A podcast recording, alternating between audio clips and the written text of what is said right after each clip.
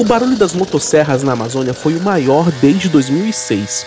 O desmatamento da floresta no último ano chegou a mais de 13 mil quilômetros quadrados, segundo dados do PRODES, divulgado pelo INPE, Instituto Nacional de Pesquisas Espaciais. A área destruída é equivalente a quase nove vezes a cidade de São Paulo, ou 11 vezes o tamanho do município do Rio de Janeiro. Até mesmo o estado do Amazonas, que costumava ser um dos mais conservados na Amazônia, tem se destacado nos índices de destruição e registrou um aumento de 55% no desmatamento entre agosto de 2020 e julho deste ano. Em 2020, o Brasil foi um dos poucos países que aumentou a emissão de gases de efeito estufa em plena pandemia. O país emitiu 9,5% a mais de gases, enquanto o restante do mundo reduziu em 7%.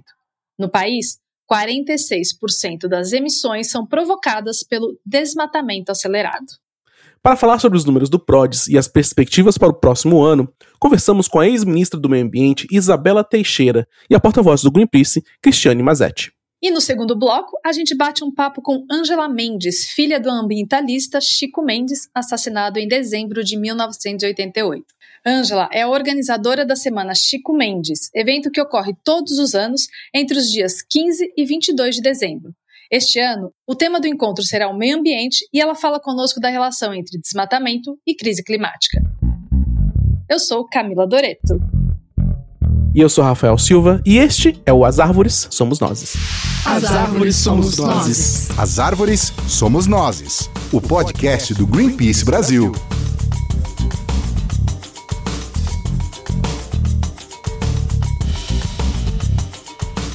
Bem-vinda, Isabela, bem-vinda, Cris. Muito obrigado pela presença aqui no nosso episódio, no nosso podcast. É, minha primeira pergunta vai para você, Isabela. É, os números de desmatamento divulgados pelo INPE nesse ano foram os maiores dos últimos 15 anos. Já era esperado ou surpreendeu? Por que, que a gente chegou nessa taxa tão alta? Bom, é, todo mundo que trabalha em defesa do meio ambiente, no fundo, é, reza, torce para que o desmatamento não cresça. Né?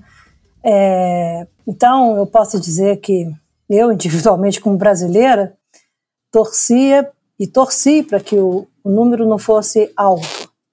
É, agora, obviamente, com uma pessoa pragmática, que conhece bem esses mecanismos e também tendo em vista, ah, agora já não é mais nenhuma questão de opinião, já se consolidou a visão política do atual governo brasileiro em relação às políticas de desmatamento, que é uma visão é, que retrata insuficiências e incompetências em lidar com o enfrentamento ao desmatamento da Amazônia. Então, era esperado o número, é, as indicações todas é, dos sistemas paralelos que acompanham o desmatamento na Amazônia, essas indicações retratavam que o desmatamento estava crescendo, quer pelo sistema INPE do DETER, quer pelos dados de instituições não governamentais, ou mesmo por instituições internacionais que monitoram, por exemplo, o estado de florestas em todo o mundo, e as sinalizações eram preocupantes. Agora, é, é, o número ele é, não deixa de ser chocante, se eu posso usar, ele é mais do que um número é, preocupante, por causa dos retrocessos no tempo, como você sinalizou, mas é um número chocante, porque, para mim, ele consolida o completo descontrole é, do Brasil em lidar com o desmatamento da Amazônia. Eu acho que o governo federal perdeu o controle sobre isso, tá? Todas as políticas que foram é, adotadas na revisão do modelo de gestão de enfrentamento ao desmatamento se revelaram insuficientes, eu diria mais incompetentes, tá? E a, a tragédia não é só a Amazônia desmatada, é a perda completa de credibilidade de confiança, não só da comunidade internacional, mas dos brasileiros. Eu acho que é, se, se cair o desmatamento ano que vem, o que pode ser muito é, difícil, porque é um ano eleitoral, e todo mundo sabe que no ano eleitoral você tem um, tem um acirramento é, de forças dos interesses locais e que isso leva muitas vezes a disputas de terras e ao desmatamento, é, mesmo que aconteça uma queda ano que vem, a sensação que vai ficar é uma sensação você não fez mais que a sua obrigação de conter o profundo retrocesso que vocês estão implementando no país desde que tomaram posse. Então, é um número, como brasileiro eu digo que eu lamento, é, torcia mesmo para que viesse pelo menos uma indicação de que você tinha mudado a curva, ou pelo menos estabilizado, e pelo contrário, o, dado veio mostrando uma subida impressionante e contradizendo em absoluto tudo que o governo brasileiro afirmou na COP de Glasgow, inclusive com aquela patética proposta de redução de desmatamento a cada 15% ao ano. Né? Então, é patético porque inverossímil.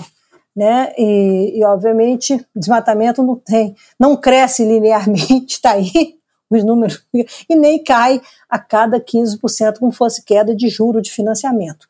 Não é assim. Tá? Então, isso mostra, é, de fato, é, que o atual governo brasileiro, governo federal, ele não tem é, é as competências necessárias, para mim, eu não tenho, não é só credibilidade, não tem competência para lidar com esse problema. Ele acirrou o problema, ele destruiu o que existia, ele fragilizou a, a, a, o pouco conjunto que as instituições que, enfrentam, que ajudavam os órgãos ambientais é, no combate ao desmatamento na Amazônia e ao crime ambiental, ele fragilizou tudo isso, fragilizou as competências dos órgãos ambientais e modelo, os modelos adotados, trazendo os militares para a linha de frente, é, é, é, esses modelos se revelam nos números do desmatamento. Não há o que comentar, né? há o que constatar. Não cabe reflexão é, é, estratégica, se vai dar certo, se tal variável A, B, C poderia ser aperfeiçoada.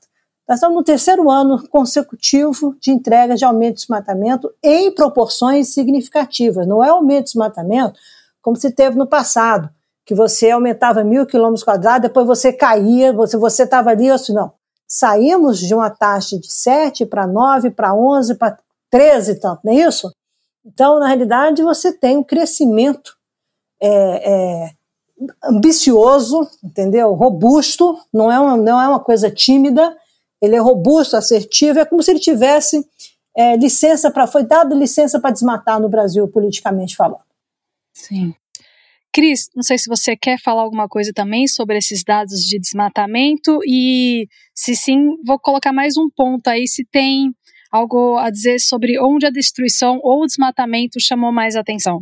É, eu acho que a Isabela já cobriu bem né, os motivos, isso na nossa avaliação aqui também, esse aumento, ele é, na verdade, é, um indicador de sucesso de uma política antiambiental que tem sido colocada em prática pelo governo Bolsonaro desde que entrou. Então, é um indicativo de sucesso, né? Obviamente, com todas as mudanças que foram feitas e as sinalizações que partiram, não só do executivo, mas também do Congresso Nacional, acabam estimulando o avanço do desmatamento, da grilagem de terras e do crime ambiental aí sobre a floresta. Um, olhando para as regiões que mais se destacaram, bom, a gente tem esse ano uma novidade, né? Então, o, o estado que mais desmatou foi o Pará, isso não é novidade mas em segundo a gente tem o Amazonas, é, que se destacou muito na destruição, então teve um aumento de 55% é, no desmatamento em relação ao ano anterior, e depois seguido aí de Mato Grosso e Rondônia. E aí os municípios que estão ali no ranking dos municípios mais desmatados, eles estão nesses estados do Pará, Rondônia e Amazonas. E aí, olhando para o estado do Amazonas, né, o que está acontecendo lá? É, já tem um tempo que o sul do estado tem chamado a atenção nos números, seja de desmatamento, alertas de desmatamento, focos de calor. É uma intensa fronteira aí do desmatamento e o desmatamento ele vem subindo ali, né, de Rondônia, Mato Grosso. Então, para além, por que, que isso está acontecendo? Para além da falta de fiscalização efetiva, porque não é muito difícil adivinhar onde o desmatamento está ocorrendo. Então, são alguns velhos conhecidos. Quando a gente olha para os municípios, a gente vê que eles já têm se destacado há alguns anos. Quando a gente olha para as terras indígenas mais atingidas, a gente vê que são as mesmas que têm se destacado por alguns anos. Então, poderia sim ser feita uma atuação é, é, mais efetiva nessas localidades. Então, a gente vê que o desmatamento ele tem aumentado por conta da falta de fiscalização, mas nessa região específica do sul do Amazonas, também tem ali uma expectativa com a pavimentação da BR-319 então, com, conforme uma estrada ela é pavimentada, começa a ter uma especulação é, nos arredores, né? Que tem, começam a se apropriar daquelas terras porque essa terra vai ganhar valor no futuro. Também tem ali uma proposta de transformar a região que é conhecida como a macro, que é um acrônimo para é, as iniciais dos estados do Amazonas, Acre e Rondônia, é, a ideia é transformar aquilo ali num polo agropecuário. Então, é como se fosse o projeto do Matopiba no Cerrado, mas ali para aquela região. Então, incentivar aí, colocar incentivos diversos para a expansão da agropecuária nessa região. Então, isso também estimula uma corrida por terras e, consecutivamente, o desmatamento.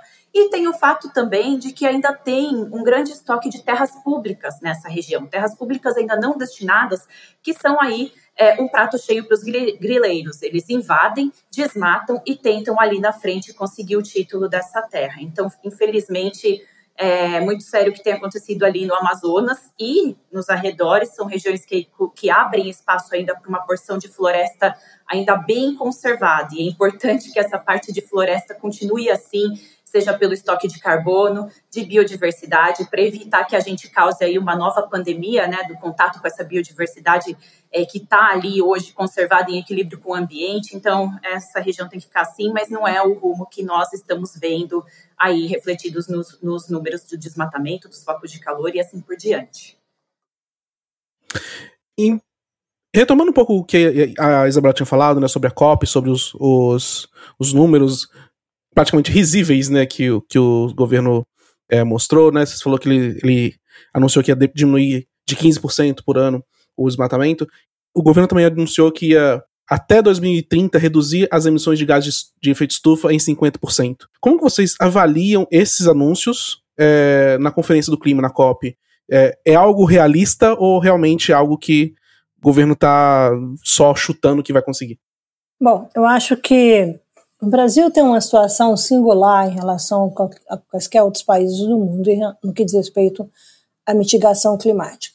Cerca de 50% das emissões do Brasil estão associadas ao desmatamento ilegal. Tá? Então, é, o que significa dizer, como eu gosto de falar, que você tem um carbono não econômico associado a essa estratégia de mitigação do Brasil, porque esse carbono do crime, vamos chamar assim, é, que é financiado pelo garimpo ilegal, que é financiado pelo tráfico de animais, você tem um conjunto de crimes, o próprio Ministério Público, de crimes ambientais, o próprio Ministério Público denuncia, é, esse emaranhado, esse tecido de crime ambiental, suposto tecido político de crime ambiental que tem na Amazônia, ele é, responde, direto ou indiretamente, com financiamentos, por 50% das emissões, cerca de 50% das emissões do Brasil. Como ele é proveniente de uma atividade criminosa, ele não gera riqueza oficial. É tudo lavado, é tudo escondido, é tudo esquentado. Então não gera emprego oficialmente. Você tem um trabalho escravo, prostituição, prostituição infantil, você tem violência.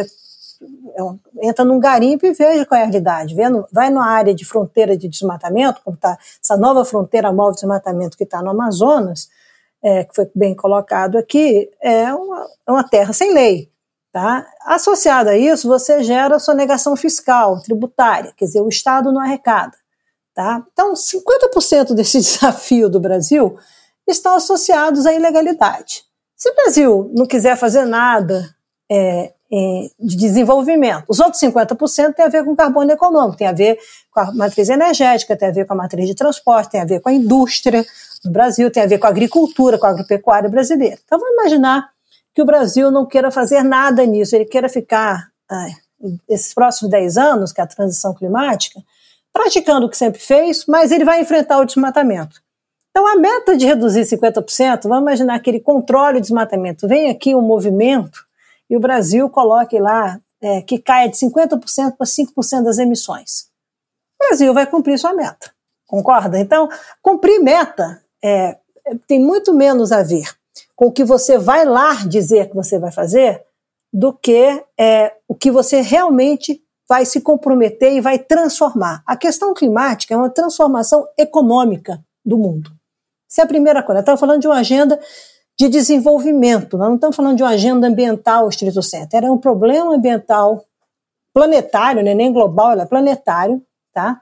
mas é, é uma agenda de desenvolvimento. A equação de soluções, das soluções dos problemas, as equações, os algoritmos associados às soluções dos problemas da questão climática passam pelos caminhos, pelas novas economias, passam pelos novos processos de desenvolvimento, de produção, de consumo, novos estilos de vida, novas maneiras de comércio internacional. Isso é a contabilidade econômica do carbono. É isso. Ninguém está fazendo contabilidade com crime. Todo mundo está fazendo contabilidade via atividade econômica formal, gerar emprego, reduzir desigualdades, promover desenvolvimento, ser eficiente em cidades, ser racional no uso eficiente na gestão de recursos naturais. É isso que a equação, vamos chamar assim, que a agenda climática encerra. Então, quando o Brasil vai lá e oferece compromissos como ele ofereceu, ele tinha duas preocupações que ficaram muito evidentes. Uma necessidade urgente de recuperar sua imagem, tá? porque o Brasil ficou visto nos últimos dois anos, antes dessa COP, como o país não só destruidor de tudo, mas um país que bloqueou a agenda internacional. Então, tanto é que ganhou o fóssil do ano em Madrid, ganhou dois fósseis do dia agora em Glasgow. O Brasil ganhou o título de Fóssil do Dia.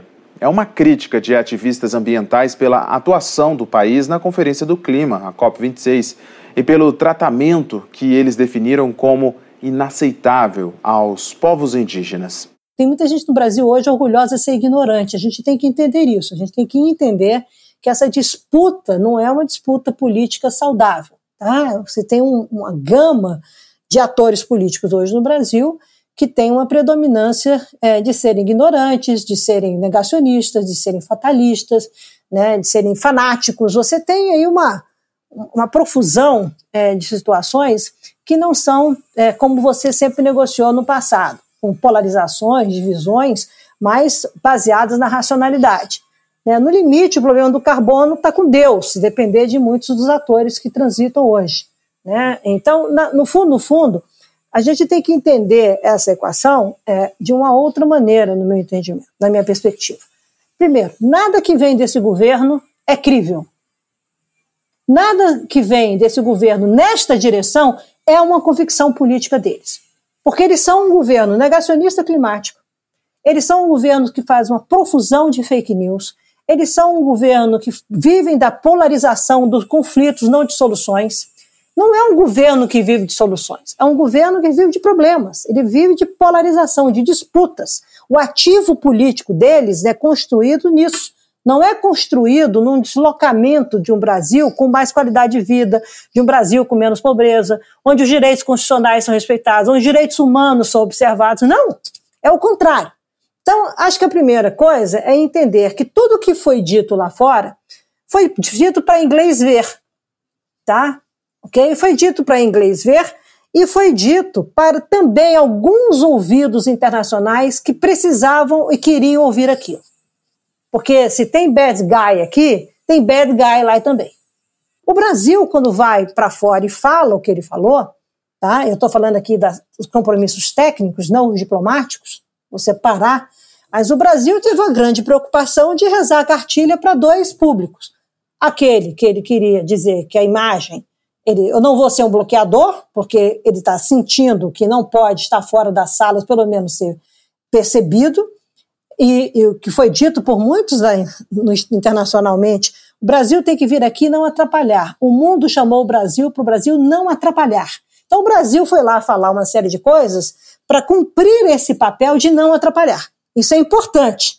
E por outro lado, o Brasil também foi lá para falar uma série de coisas que alguns ouvidos queriam ouvir queriam, precisavam para continuar nos seus arranjos de interesses de negócios que o Brasil faz parte. Então, não tem, sem dourar a pílula, o Brasil não foi lá para ser verde, para dizer que ele vai reorientar as políticas públicas, que ele vai estar preocupado com as desigualdades sociais, que ele vai estar preocupado com os direitos indígenas, etc. Não. O Brasil que esteve lá oficialmente é um Brasil, como eu chamei, de fake green. É, é um verde fake. Tanto é que, ao ser revelado depois tá?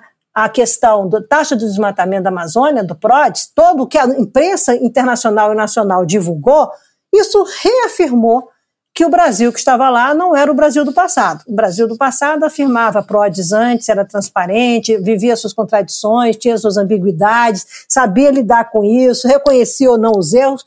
O Brasil que foi lá é o Brasil do fake green, me engana que eu gosto, e o mundo está caindo e eu não sou parte disso. Então, é, fez bem o papel, fez bem o papel, porque os tolos, tá? É, é, e, e, e, os, e os, os, tolos acreditam, tá? E os brutos não amam, né? Destrói. Esse negócio que os brutos também andam, eu não concordo. Os brutos foram lá para destruir, destruíram, acabaram com a credibilidade, uma, uma, um horror. E o outro lado da moeda foi o que a sociedade civil brasileira fez. Aí a sociedade civil brasileira chegou lá e mostrou o que, que essa gente bronzeada pode fazer. E fez o quê? Uma qualidade de interlocução política internacional que eu não vi até hoje, em mais de 30 anos de vida pública, uma sociedade civil qualificada para discutir nos várias instâncias do, do chamado diálogo internacional com a maturidade política, do ativismo que incomodou o governo, a interlocução qualificada de empresários, a interlocução qualificada de entidades civis, sociais, da, da, da juventude negra, da juventude indígena, da, enfim, de uma expressão de uma sociedade contemporânea que está aí se insinuando, presta atenção, estamos chegando, tá? e que foi lá fora e conversou como gente grande, com todas as suas contradições, como é característico de um processo diverso, plural, é, não hegemônico, que caracteriza tanto o Brasil ficou bem forte para mim, acho ainda um pouquinho sobre o COP, que é isso que você falou sobre tudo que não foi dito, mas também sobre tudo que foi, sobre tudo que foi dito, mas eu fiquei pensando sobre o que não foi dito, justamente essa questão dos dados do PRODES, né, que o governo já é, tinha em mãos antes da COP e que acabou não sendo é, não sendo levado para lá, não sendo divulgado. E aí é, queria passar para a Cris agora, falando um pouco sobre uns cálculos preliminares feitos pelo Greenpeace, com base nesses dados do PRODES, que indicam um aumento na grilagem. E queria saber como que se chegou a essa conclusão, Cris, e qual a responsabilidade também é, do governo Bolsonaro frente a esses dados. Tá, bom, mas antes de passar para isso, eu só queria fazer uma complementação, né, ao que a Isabela estava falando antes, que eu acho que é reforçar isso né, mesmo, que é evidente que as ações necessárias por parte do Brasil para conter o desmatamento e as mudanças climáticas, elas não vão vir deste governo que está aí agora. Né? Um governo que se declara o tempo todo como antiambiental. Então, um governo que está parado no tempo, que ainda vê a floresta e os seus povos como um empecilho ao desenvolvimento e não como algo que é vital né, para o desenvolvimento. Hoje é fundamental a gente mudar a relação que nós temos com a natureza se a gente quer continuar tendo economias prósperas, né? Então, é, é, a continuidade do desmatamento vai afetar o regime de chuvas, vai afetar o clima, isso vai impactar a economia e não tem alternativas de desenvolvimento desse jeito. Então, acho que, que isso é fundamental aí, olhando um pouco para números, né? Para vocês terem ideia, quando a gente olha para a média dos três anos, é, do número do desmatamento oficial para os três anos antes é, do governo Bolsonaro, e compara isso com os três anos depois que Bolsonaro entrou no poder, teve um aumento de 52,9% na área desmatada. Então, é de fato um governo é, que elevou drasticamente o patamar de destruição na Amazônia, e pelos diversos motivos que já foram apontados aqui. Né? É, em relação à grilagem, eu acho que primeiro é, vale pontuar o que, que a gente considera uma conexão com grilagem de terras. Então, são aqueles desmatamentos que nós observamos ocorrendo nas terras públicas, ou seja, são áreas que o desmatamento não deveria acontecer. E aí, a, a análise que nós fizemos aqui no Greenpeace, ela pegou é, o PRODES, e cruzou isso com as categorias fundiárias referentes a terras públicas. Então, a gente olhou para as unidades de conservação, que são aquelas áreas protegidas por leis, os parques, as reservas extrativistas e etc., terras indígenas e as florestas públicas ainda não destinadas. Tá? Então, 44% do desmatamento que ocorreu em 2021, no período né, que o PRODES MED chama como PRODES 2021, foram nas florestas públicas. É, e se a gente olhar para as florestas públicas não destinadas, acho que é importante que vocês se atentem a esse, esse termo, caso vocês não conheçam ainda, né? Vou citar algumas vezes. Essas florestas são aquelas que são do domínio ou do Estado ou da União e que não foram dados um uso específico, e por isso elas não poderiam estar sendo desmatadas. Então, elas não, via, não viraram terra indígena, não viraram unidade de conservação e muito menos propriedade particular, que é a última das prioridades, né? Primeiro, o Estado tem que avaliar se tem outras prioridades na frente e a propriedade privada é a última. Mas o que tem acontecido não é isso. É, os grileiros eles têm se apropriado dessas terras públicas, desmatado, colocado um, feito um registro no cadastro ambiental rural que é um instrumento de regularização ambiental e não fundiária, mas eles têm usado isso como evidência e eles esperam ali ou pressionam por uma alteração na lei para que eles possam ser beneficiados aí por algum programa é, de regularização do governo. E aí, por que está aumentando? Bom, é, de fato, se a gente olhar para o desmatamento nas florestas públicas não destinadas, teve um aumento aí de cerca de 20% no desmatamento nessas áreas em comparação com o que foi no ano passado. Uh, e aí, por quê? Bom, primeiro, falta de fiscalização, né? Isso você não pune o desmatamento, não controla o desmatamento e as pessoas avançam sobre essas áreas.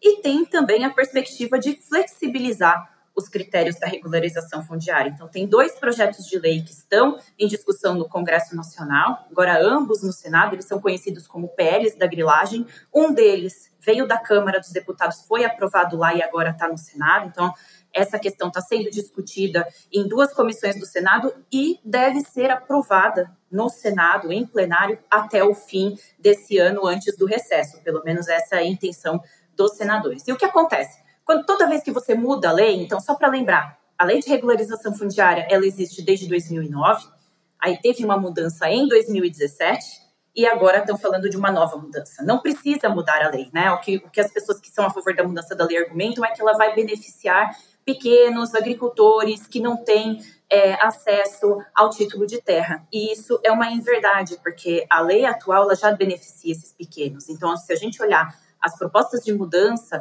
elas são para flexibilizar mesmo, beneficiar médios e grandes e não tomar cuidado e acabar beneficiando aí áreas que podem estar em conflitos e áreas que foram invadidas mesmo, ilegalmente. Então, o cara, além de não ser punido quando ele invade uma terra pública, ele ainda é beneficiado, né? Com essas alterações na lei, ele consegue acessar esses programas e pagar ainda um preço abaixo do valor de mercado por essas terras.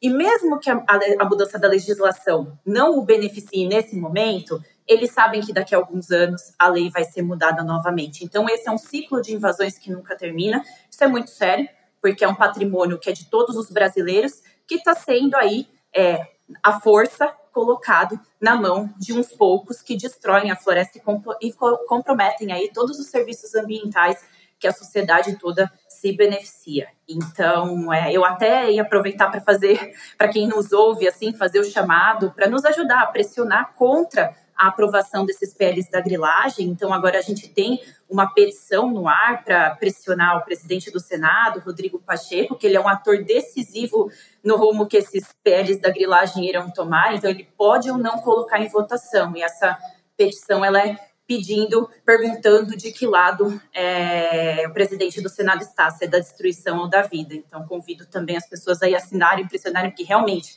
se a gente é, sofre aí mais uma flexibilização nessa lei, é mais uma bandeira verde para mais desmatamento, que hoje esse desmatamento conectado com a grilagem já é muito expressivo e tende a aumentar nos próximos anos. Isabela, a União Europeia está estudando a criação de uma lei que veta produtos de áreas desmatadas ilegalmente, né? É, eu queria saber se você acha que essa pressão externa contra a destruição da Amazônia é um caminho bom para poder pressionar esse governo, por mais que ele esteja né, no finzinho, ou é algo que, que não, não vale muito esforço? Bom, eu acho que a pergunta tem que ser feita de um outro jeito, na minha opinião. Tá? A, a, quem pressiona o governo é a sociedade. Na democracia são as sociedades.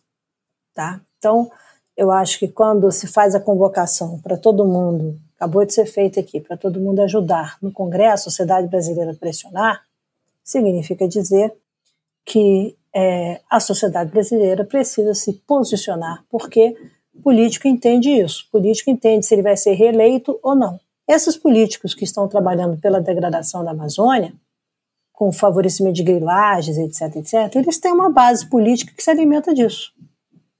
Então, a equação é onde primeiro você para o desmatamento, é se o Brasil quiser parar o desmatamento.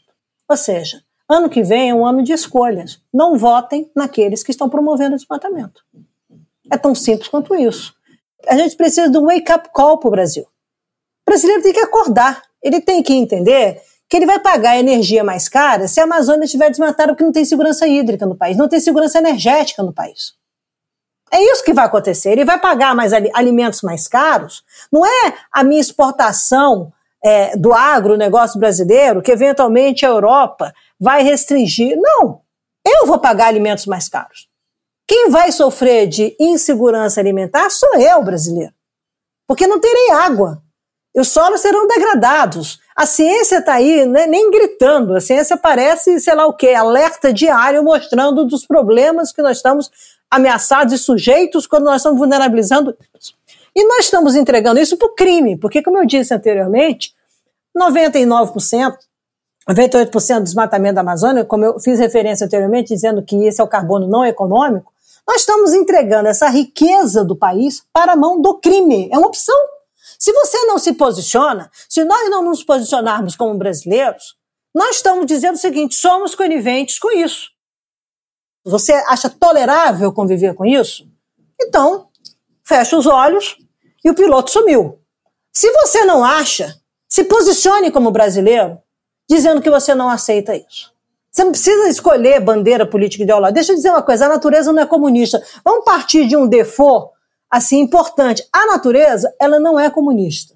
Então ela não é uma inimiga. Agora, ninguém controla a natureza. Isso é outra coisa importante. Se acham que vão controlar as forças da natureza, não vão.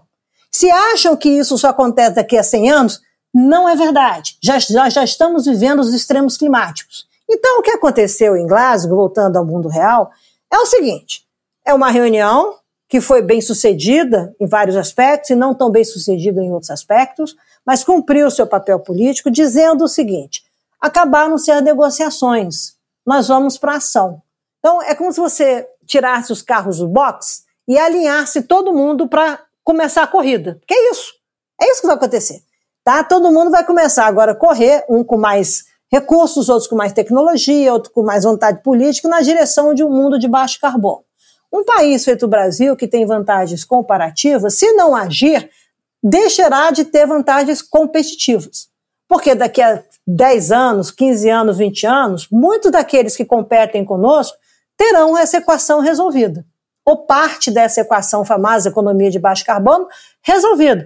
Então, assim, não há muito tempo disponível para você mudar essa direção e para você trabalhar muito duro porque nós somos um país assimétrico, um país com passado desigual, um país que tem desigualdades no presente, um, Brasil, um país racista, um país que sofre de injustiças e sociais, de equidade, de, de inequidade social. Então, o Brasil precisa reconhecer os seus erros do passado e juntar todo mundo, juntar. Isso não é uma agenda para você fazer disputa política, partidária, ideológica. Isso não é um, um tema. Tá? Existem alguns temas que você tem que fazer progresso é progressivo. Você tem que entregar qualidade de vida, ganhos para a população brasileira. O que está acontecendo hoje? Os retrocessos, a fragilização da capacidade do Estado, né, de resposta do Estado. O que está se falando aqui de grilagem é um colapso no Estado, da capacidade do Estado de enfrentar a progressiva grilagem que é feita, inclusive, agora com cybergrilagem, porque é feita pela internet. Então, da mesma maneira que você acessa a internet para ouvir um podcast, você pode comprar uma terra ilegal na Amazônia. Não é possível que a inteligência do Estado brasileiro, que, ele, que esse, esse, pessoal grita tanto sobre inteligência, sobre soberania, não saiba lidar com isso e coibir o crime. E internacionalmente, a sua pergunta de origem é o seguinte: olha, a Europa, a China, eles são estados nacionais, a Europa é um conjunto, são 28 estados nacionais que têm os interesses deles eles podem definir as regras que eles quiserem. Ué, eu não quero comprar mais no desmatamento. Eu não compro. Por que eu sou obrigado a comprar? Eu não sou, eu não compro. A minha base política é a mesma coisa. A minha base política lá na França, vamos ver se é isso, na Alemanha. Na Alemanha, é claro, o novo governo já foi eleito com base nisso. A minha base política não quer contribuir mais para desmatamento em qualquer país do mundo, não é só no Brasil. Então, a base política desses países está dizendo, desses governantes, desses, quem ganha eleição na democracia, diz assim: não vou comprar. Tá? E aí, o Brasil fica se vitimando. Não se vitima, não. Você tem uma base política aqui que está dizendo que é para desmatar. Viva com essa base política e com as consequências dela. Agora, depois não reclama que não tem emprego, que tem inflação, que tem dólar a seis reais, que o Brasil não tem capacidade de resposta, que o Brasil. Não reclame. O brasileiro tem que ter consequência, clara consequência e entendimento das suas atitudes e das suas escolhas. E como nós ainda vivemos na democracia, a escolha do voto é a mais imperiosa, é a mais determinante. Então, tem que entender que quando cai uma árvore na Amazônia, o Brasil não está mais de pé. O Brasil está de joelhos, como ele chegou na COP. Tem que entender que quando cai um arme na Amazônia, ele está perdendo, ele no Rio de Janeiro, em São Paulo, está perdendo a sua qualidade de vida e está ameaçado a sofrer de escassez hídrica, aumento de conta de luz, de não ter segurança energética, de ter aumento de inflação de alimentos. Eu vou falar direto, porque é isso, essas são as consequências. Não tem ministro da Economia que queira contar historinha que seja diferente disso. Isso é a realidade. Não vai ter chuva, vai ter degradação, vai perder emprego, etc, etc.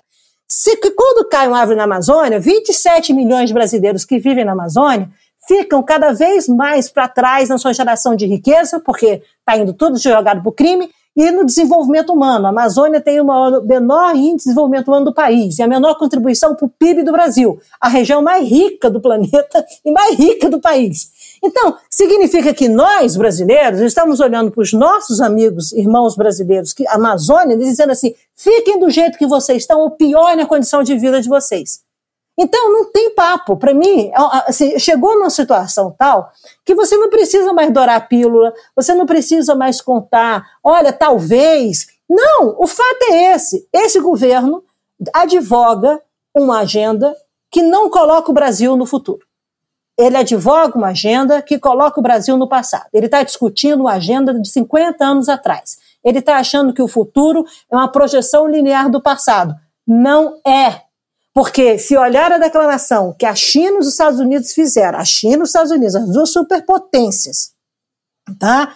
que, vão, que mandam no mundo, e que fizeram por conta de clima, estão brigando numa série de coisas, mas em clima se juntaram. Leia a declara, leiam a declaração conjunta. Vai de economia circular a evitar comprar vindo de desmatamento. Então, se o Brasil acha que ele vai continuar exportando a soja dele para a China, porque o europeu não está querendo comprar, então eu vendo para a Rússia, eu vendo para a China, etc, etc. Se ele acha que ele tem tempo, quero dizer o seguinte: cinco anos passam muito rápido. E essa agenda, esses arranjos, essas intenções políticas, isso tudo vai se equacionar nessa década. 2025, 2027, 2028, esses essas questões todas estarão em pé esses desenhos estarão em pé. E sabe por quê? Não é só por conta do clima, não. É por causa dos interesses econômicos e comerciais desses países. Eles vão querer gerar empregos. Eles vão comprar produções baratas. O poder de um down pricing da China é enorme. Tá? Ele pode pressionar e cair a cotação da soja brasileira de uma maneira tal que vira um ganho quase zero para o produtor brasileiro. Entendeu? Então, há várias maneiras de você usar as chamadas barreiras não tarifárias, tá? E aí ficam os brasileiros aqui gritando guerra de protecionismo. Entra na fila e pega a senha, tá? Porque tem bad guy em tudo que é lado. Então, olha, protecionismo a gente sabe lutar nos fóruns específicos. Agora, se tiver desmatando, se tiver desmatando, como o Brasil está desmatando e sendo ilegal, tá? Não tem, vai ser acusado em fóruns internacionais e não ganhará. Porque a verdade está aí, não tem como esconder, não tem como, não é o Greenpeace que está falando, não é o WWF que está falando, é o INPE, é a NASA, são as ONGs do mundo, são as instituições científicas do mundo. Todo dia passa um satélite, vários satélites, aí o, satélite indiano fotografa, o satélite chinês fotografa, o satélite japonês fotografa, todo mundo fotografa. Como eu disse, tem bad guys, interesse em todos que ela, tudo que é lado. Eu tenho que estar com o meu dever de casa pronto para enfrentar esse mundo que não é amigável. O mundo comercial, o mundo econômico, o mundo de compartilhamento de inovação e tecnologia, de um lado é de formação de alianças com base nos interesses nacionais e do outro é de muita competitividade, é de muita disputa. Se eu fazendo o dever de casa, eu enfrento isso, imagina eu não fazendo o dever de casa e oferecendo para os meus inimigos, aqueles que disputam os mercados, que vão gerar emprego nos seus países e não no Brasil, Tá? Se eu ofereço de bandeja para o cara bater em mim e me excluir. É isso que o Brasil está fazendo. Então, é de uma miopia política sem precedentes. Tá? E se vale o argumento internacional, cada país vai fazer a escolha de como é que ele quer disputar isso. Eu só posso dizer o seguinte: eu fui à Europa, andei, conversei com várias pessoas, e os Estados Unidos e a China. Tive com os ministros. Posso apenas dizer o seguinte: há nesses países, sim, novos caminhos políticos orientados por interesses das suas sociedades, tá, okay? dizendo o seguinte: nós não vamos comprar vindo de desmatamento. Se isso vai levar cinco anos, se isso vai levar dez anos, isso é um problema de processos.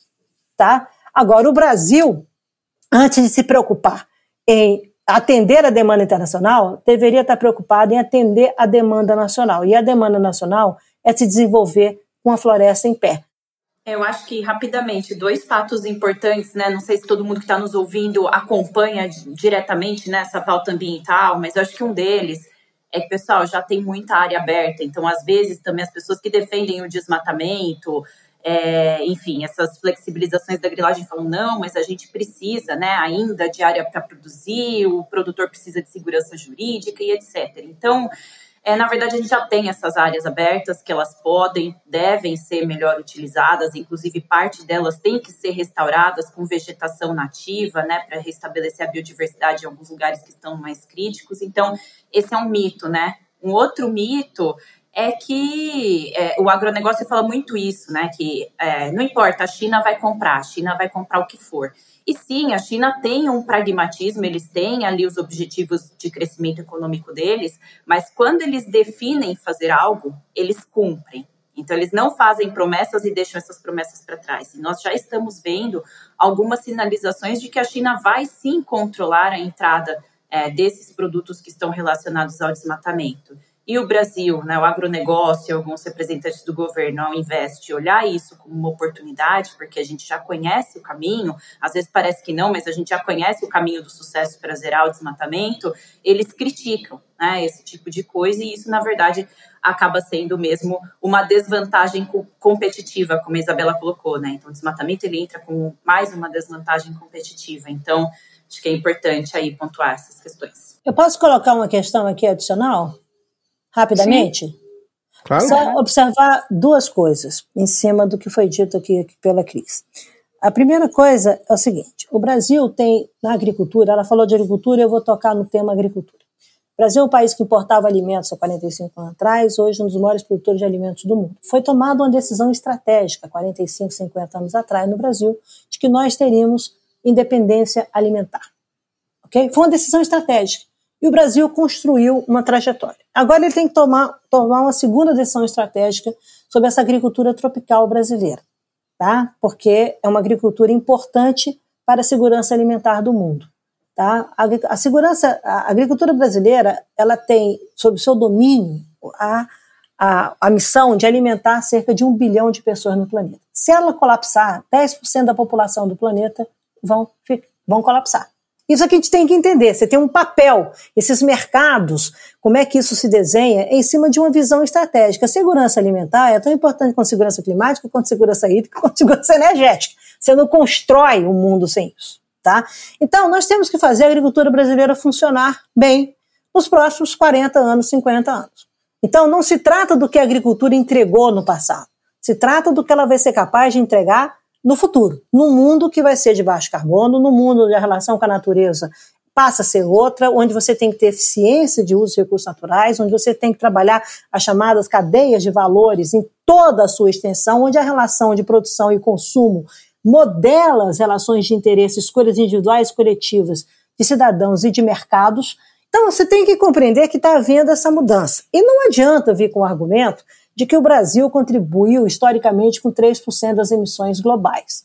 Tá? Porque o Brasil é signatário do Acordo de Paris. Não só signatário, ele é um dos líderes do Acordo de Paris. E ao assinar o Acordo de Paris, ele tem o compromisso de mitigar as suas emissões. Independentemente da sua contribuição histórica, o mundo mudou em 2015. Então, me parece, que eu falei, que é uma, uma, colocam as lentes erradas, que você vai no oculista, você está vendo tudo errado. Não, deixa eu colocar direitinho.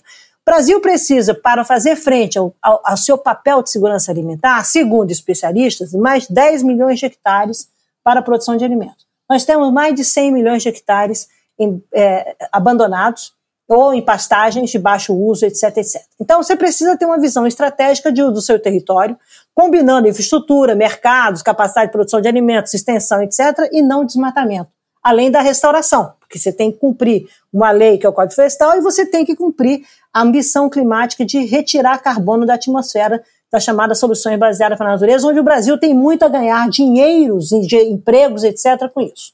Então, e interesses nacionais. O Brasil precisa ter uma visão estratégica sobre isso. Então, me parece, quando se fala aqui de, da, da, da pecuária, da, da agropecuária brasileira, dos interesses internacionais, tem que olhar antes os interesses nacionais. E é importante, no exercício que nós fizemos de revisão da NDC do Brasil, a sociedade civil brasileira fez, todas as soluções tecnológicas o Brasil tem. A gente não depende de ninguém para fazer esse novo movimento da agricultura brasileira.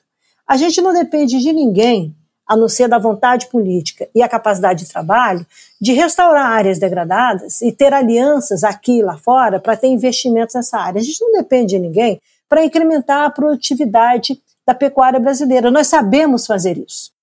Mas não é possível que um país com essa capacidade de produzir alimentos, é maior produtor de soja, segundo, sei lá, de porco, não sei, ele não, e essa revolução em 45 anos, ele não tem a capacidade de rearrumar isso, de operar com a natureza como aliada, sendo incrementando a sua produtividade, do que operar nessa zona de sombra, tá? Operar numa zona de sombra que deixa tangenciando a importante agricultura tropical brasileira o crime ambiental. Você tem que tirar isso da agenda. O que é crime é crime. Pune. O que não é crime, eu vou ser produtivo, competitivo, você de baixo carbono. Então, o agro brasileiro, se ele é tech, é pop, é tudo, ele tem que ser de baixo carbono e ele tem que ser sustentável. Tem que ter uma mudança. E essa mudança de mentalidade não é de quem está na Amazônia, ou só na Amazônia, é a mudança de todo produtor brasileiro, pequeno, médio ou grande. Ele tem que falar: basta, eu vou por aqui, e pautar os seus interesses a partir de uma agenda afirmativa e assertiva e não sob uma agenda reativa fugindo da realidade. Sabe quem mais vai ganhar com isso? Os brasileiros. Tá? E mais ainda, os brasileiros poderão pautar as outras agriculturas do mundo a partir das suas práticas sustentáveis e não ficar reagindo tá? como se o mundo fosse somente um vilão. Tem muita gente no mundo esperando as soluções do Brasil para fazer negócios com o Brasil e aprender com o Brasil. Olha que incrível, nós podemos não só influenciar a segurança alimentar do mundo, mas influenciar a erradicação da extrema pobreza e da fome no mundo. Tá? Essa, novamente, é uma questão de escolhas. É melhor o brasileiro escolher esse realinhamento com a contemporaneidade do que com o passado, que já se mostrou, como nós sabemos, não tão bem sucedido no 16 da Amazônia, senão não, não teríamos a, o menor IDH e nem a menor contribuição de PIB, e 27 milhões de brasileiros vivendo de uma maneira tão assimétrica quando nós temos amazônicas vivendo. Então, está na hora de parar, serenar a conversa, tá? chamar gente séria para conversar, tá? assim, e quem é polarizado fica do lado de fora da sala. Tá? Os polos, os radicais, vão ficar do lado de fora da sala, vem para cá quem quer, construir, quem quer viver de solução, e quem quer viver de problema, tem três especialistas, né? delegado, juiz e psicanalista. Sugiro conversar com os três. Gente, muito obrigado pela participação, muito obrigado pelas observações aqui, foram muito importantes com esse, é, essa taxa terrível de desmatamento que a gente viu aí. É, nós conversamos agora com Isabela Teixeira, ex-ministra do Meio Ambiente, e porta-voz do Greenpeace, Cristiane Mazetti. Tchau, gente. Obrigado. Tá? Tudo de bom. Obrigada a todos. Obrigada, Isabela. Desde 89, todos os anos, entre os dias 15 e 22 de dezembro, ocorre a Semana Chico Mendes para lembrar o crime contra o ambientalista e também para discutir assuntos relacionados ao meio ambiente. Este ano, o tema do encontro será clima. Vamos ouvir agora a entrevista que o jornalista do Greenpeace Henrique Beiranger fez com a Ângela Mendes, filho do ambientalista Chico Mendes. Ângelo, obrigado pela sua participação aqui no nosso podcast. Primeira pergunta que eu gostaria de fazer é qual a relação entre a crise climática e o avanço do desmatamento na Amazônia? Oi, Henrique, muito obrigada. É um prazer estar participando do podcast de vocês. É, existe sim uma relação entre a crise climática que nós estamos sentindo né, cada vez mais, à medida que também aumentam os desmatamentos e as queimadas e que elas causam, né, as queimadas, os desmatamentos causam um desequilíbrio nos nossos ecossistemas e também esgotam nossos recursos hídricos. Então, está intensamente relacionado a esse problema grave que a gente vem vivendo, né, com as mudanças climáticas que na verdade já viraram uma grande crise, onde nós percebemos os extremos cada vez mais extremos, né? E, e esse desequilíbrio que tem é, se refletido, é, inclusive é, nas, nas doenças, né, nos, nos, problemas de saúde, e a gente está vendo isso com a pandemia, né, que inclusive está chegando aí com a nova variante. Então é isso, sabe? Uma coisa está conectada com a outra.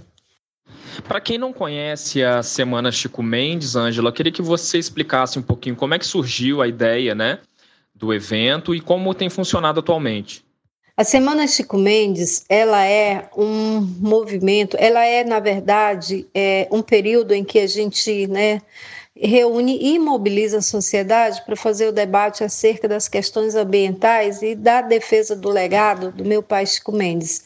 Ela acontece de 15 a 22 de dezembro, o período de nascimento dele, que foi dia 15, até a data do seu assassinato no dia 22 de dezembro. Ela acontece desde 1989, né? É, em Rio Branco ou Chapuri, ou nos dois municípios, ou onde quer que alguém resolva organizar, né? É, uma semana Chico Mendes. Então, esse ano especificamente, nossas atividades serão é, quase todas elas é, lá em Chapuri, né? Acontecerão lá em Chapuri, como um, um é, símbolo de resistência nesse momento e desse cenário é, de, né, de desmontes e de retrocessos que a gente vem de intensas ameaças aos territórios. Então, a Semana Chico Mendes vem reforçar isso, né? É, as ameaças que incidem sobre é, esses territórios, sobre suas populações, mas também mostrar que a gente é, consegue, a partir da nossa união, da nossa força, né, enquanto aliança, é, resistir e avançar. O clima hoje é uma preocupação global, Ângela. É também o tema da, da Semana Chico Mendes. Queria que você falasse um pouquinho sobre o que vocês esperam desse encontro, o que vai ser tratado, quem, vai, quem deve ser ouvido. Sim, o tema da Semana Chico Mendes 2021 é, é crise climática, vozes das florestas em defesa dos territórios, porque a gente pretende né, reunir lideranças de vários, dos vários estados da Amazônia, né, para discutir né, sobre como os desmatamentos, como as queimadas ela tem como resultado essa intensa crise climática, né, que tem repercutido, que tem refletido na vida de todos nós, né? Então a gente vai reunir essa galera, lideranças de toda a Amazônia, né? É, fazer um grande encontro de debate, mostrar também as nossas potencialidades, porque a gente só fala de desmatamento, de queimada é, e por que a justificativa de quem faz isso é porque a Amazônia não é produtiva, né? porque na Amazônia não se produz nada, mas na Amazônia, na floresta, se faz muita coisa. Né? O Chico já falava há mais de há 40 anos né, que a floresta tem valor em pé, e mais do que nunca isso né, é motivo de debates. Né? Não é à toa que a gente é, na COP, né, essa foi a discussão gerou em, girou em torno disso.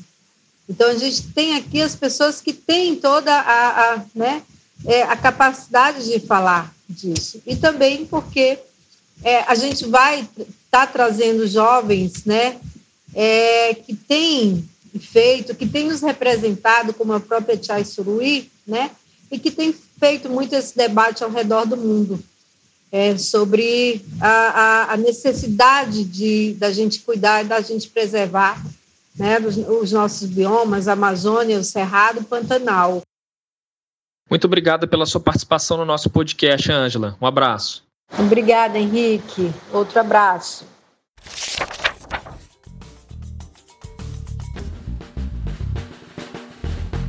E antes de encerrarmos este episódio, vamos ler alguns dos comentários que recebemos sobre o episódio anterior, que foi sobre arte e ativismo. A primeira mensagem é do Renato Rosas.